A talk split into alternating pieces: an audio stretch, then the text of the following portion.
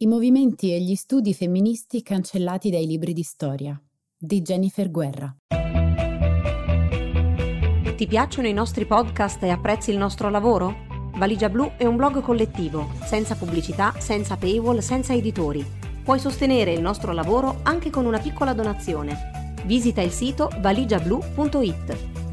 Valigia Blu, basata sui fatti, aperta a tutti, sostenuta dai lettori.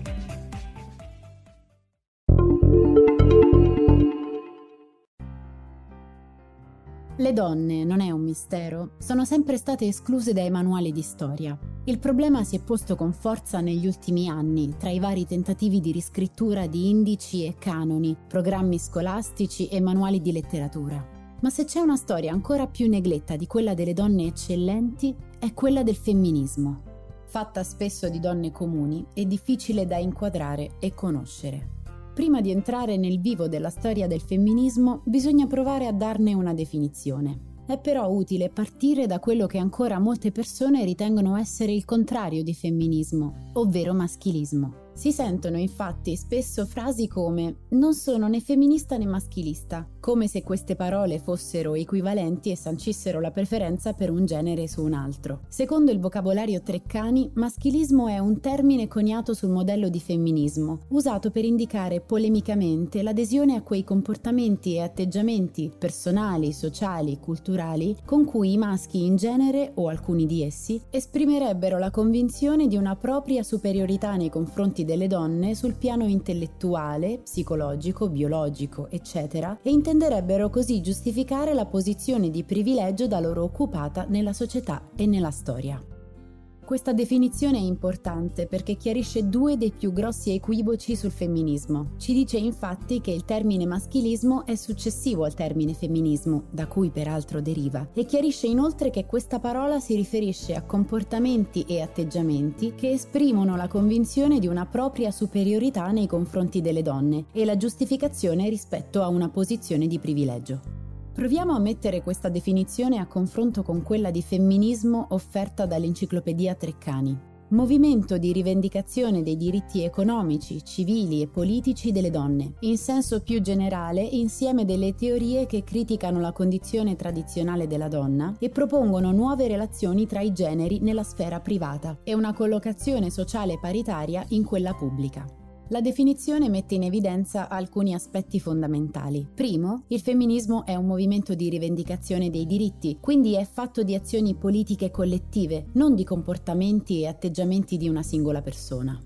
E secondo, il femminismo è un insieme di teorie critiche che provano cioè a immaginare una realtà diversa e non a difendere una condizione di privilegio preesistente. Ne deriva che maschilismo e femminismo sono due parole che non possono essere considerate in alcun modo equivalenti, perché la prima esprime una postura individuale che mira a mantenere lo status quo attraverso la supremazia di un genere sull'altro, mentre la seconda si riferisce a un movimento e a una filosofia politica che hanno una storia di cui si può individuare il punto di inizio. Il fatto che il femminismo sia fatto sia di teoria che di prassi è una caratteristica molto importante per capirne gli sviluppi.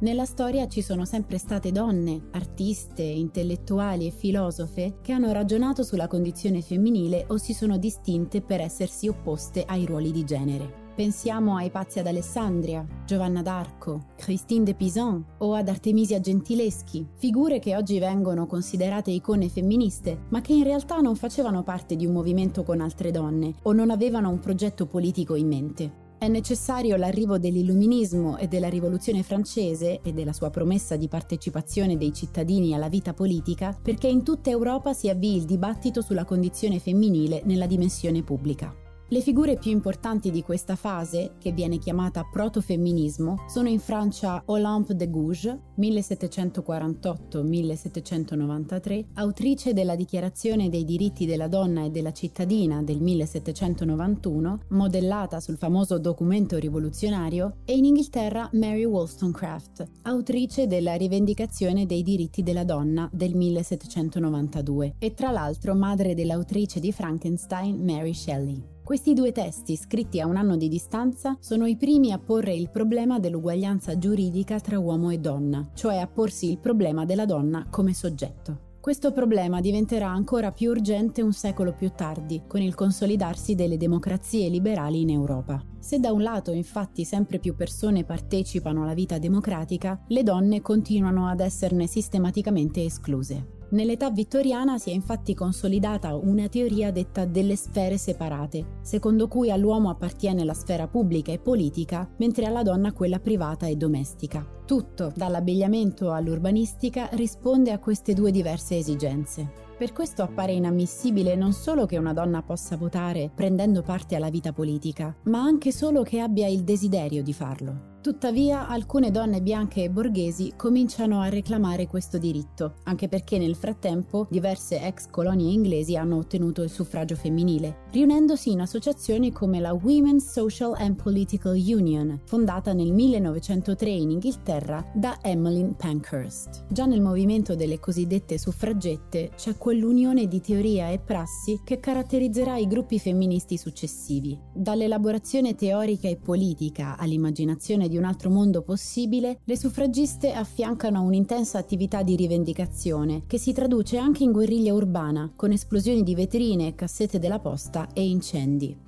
Nonostante la dura repressione, le inglesi conquistano il diritto di voto nel 1918 e le statunitensi bianche nel 1920. Anche l'Italia ha il suo movimento per il suffragio, la cui esponente di spicco è Anna Maria Mozzoni. Anche se nel 1925 le italiane ottengono il diritto di voto attivo alle amministrative, con le elezioni plebiscitarie del regime fascista, le donne votano per la prima volta solo nel 1945 alle amministrative e nel 1946 per il referendum istituzionale e l'Assemblea Costituente. Questa appena descritta è generalmente considerata la prima ondata femminista. Nel 1968 sul New York Times appare un articolo a firma di Martha Lear intitolato The Second Feminist Wave What Do These Women Want? che mette a confronto le rivendicazioni delle nuove femministe con quelle delle suffragiste. Nei primi anni 60 escono infatti due libri fondamentali che pongono nuovamente il problema della donna nella società il saggio La mistica della femminilità di Betty Friedan del 1963 e il romanzo La campana di vetro di Sylvia Plath del 1962. Entrambi i libri, pur diversissimi anche nella forma, mettono in discussione il modello di realizzazione femminile e l'ideale della domesticità, scoperchiando quello che Friedan chiama il problema inespresso, a problem that has no name. Durante la seconda guerra mondiale, avendo ricoperto i ruoli dei mariti impegnati al fronte, le donne hanno conosciuto l'indipendenza economica e una vita diversa da quella del focolare. Ora che quei ruoli vanno riconsegnati agli uomini, la vita delle donne va riempita con qualcosa e in particolare con la promessa di una nuova realizzazione nella vita domestica. Non più sguattere e serve del marito, ma regine della casa, che diventa però una prigione dorata. La consapevolezza intorno a questo problema esplode con i movimenti di liberazione della donna come il Women's Liberation Movement americano, che si concentrano su nuovi temi come il rapporto tra uomo e donna, il sesso, la maternità, l'aborto e la violenza di genere.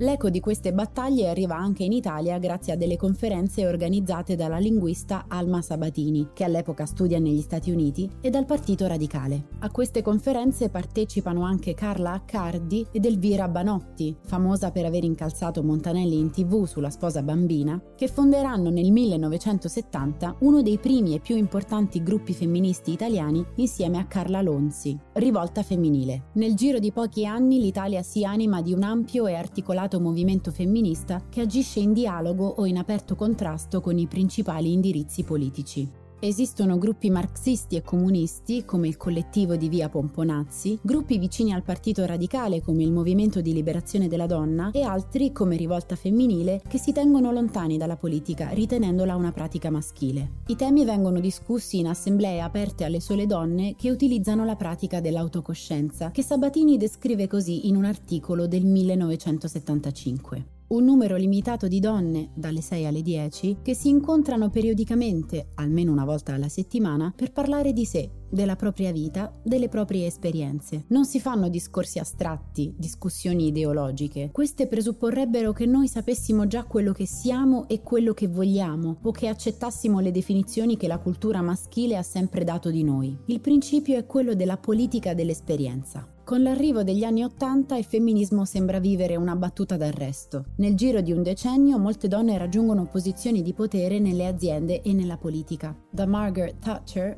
alla prima presidente della Repubblica al mondo in Islanda, Vigdis Finnbogadottir. Si comincia a parlare di post-femminismo. Le donne sembrano aver ottenuto tutto quello che c'era da ottenere. Ma non tutte. Il femminismo nero e radicale di Angela Davis, Bell Hooks, Maya Angelou e Audre Lorde scoperchia l'esclusione che il femminismo bianco ha fatto delle questioni razziali sin dalle origini. Si comincia a parlare di intersezionalità delle lotte, un concetto coniato dalla giurista Kimberly Crenshaw per descrivere la doppia discriminazione vissuta dalle donne afroamericane in quanto donne e in quanto nere. Oggi con femminismo intersezionale si intende quindi un femminismo capace di individuare e combattere le intersezioni fra i vari assi di potere, tenendo insieme genere, classe, razza, orientamento sessuale e abilità. Intanto il movimento delle donne trova legittimazione nelle università, con il fiorire degli studi di genere, queer e postcoloniali e nelle istituzioni, con l'attenzione sempre maggiore verso la parità da parte di organismi come l'ONU o il FMI, con risultati non sempre positivi. Nel 1990 la testimonianza in diretta tv di Anita Hill contro il giudice candidato alla Corte Suprema Clarence Thomas, accusato di averla molestata sessualmente, fa parlare di una terza ondata sulle pagine di Miss Magazine, la storica rivista femminista cofondata da Gloria Steinem nel 1971. La terza ondata parla a una nuova generazione di donne e si diffonde con la musica delle Riot Girl e le zine autoprodotte. L'ingresso del femminismo nella cultura pop lo proietta nella dimensione in cui lo conosciamo oggi. Con l'esplosione di internet e dei social network, nel nuovo millennio il femminismo arriva a una quantità di adolescenti e giovani donne mai raggiunta prima. Oggi è un fenomeno complesso, articolato, che tiene insieme pop star milionarie come Beyoncé e movimenti globali come Non una di meno. Si muove in un contesto profondamente diverso da quello delle origini, ma i temi restano sempre gli stessi. Come le suffragiste osavano portare i loro corpi in piazza, strappandosi da quel ruolo domestico che era stato loro assegnato, così oggi i temi più sentiti riguardano proprio l'orizzonte del corpo, del desiderio e della sessualità, come dimostra ad esempio il Me Too o tutto il dibattito sull'identità di genere. Finora abbiamo parlato di ondate del femminismo e quella appena descritta generalmente è considerata la quarta, ma alla luce di quello che abbiamo detto è giusto chiamarle così.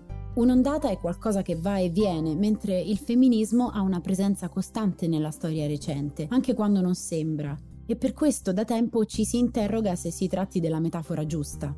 La principale obiezione è che identificando ogni ondata con una serie di valori, da un lato si perde di vista il filo continuo che accompagna il femminismo della storia, dall'altro si riduce l'importanza delle lotte concrete. Inoltre, la suddivisione delle ondate risponde a una visione biancocentrica e americanocentrica. Le donne afroamericane, ad esempio, non hanno affatto ottenuto il diritto di voto durante la prima ondata, ma quasi agli albori della seconda. Come scrive la filosofa Rosy Braidotti, il femminismo è un'attività molecolare, fatta non solo o non tanto da un susseguirsi di figure, azioni esemplari o conquiste, ma da un grande sforzo collettivo, teorico e pratico insieme, senza gerarchie e senza capi. Più che ondate, quindi, la storia del femminismo è fatta di particelle difficili da classificare o da riunire sotto un'unica definizione. Per usare un'altra bella formula della filosofa, è gioiosa creazione di atti di insurrezione.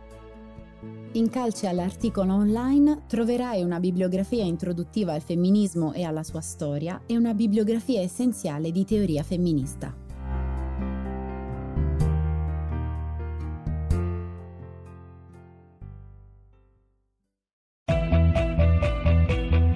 Ti piacciono i nostri podcast e apprezzi il nostro lavoro? Valigia Blu è un blog collettivo, senza pubblicità, senza paywall, senza editori. Puoi sostenere il nostro lavoro anche con una piccola donazione. Visita il sito valigiablu.it. Valigia Blu, basata sui fatti, aperta a tutti, sostenuta dai lettori.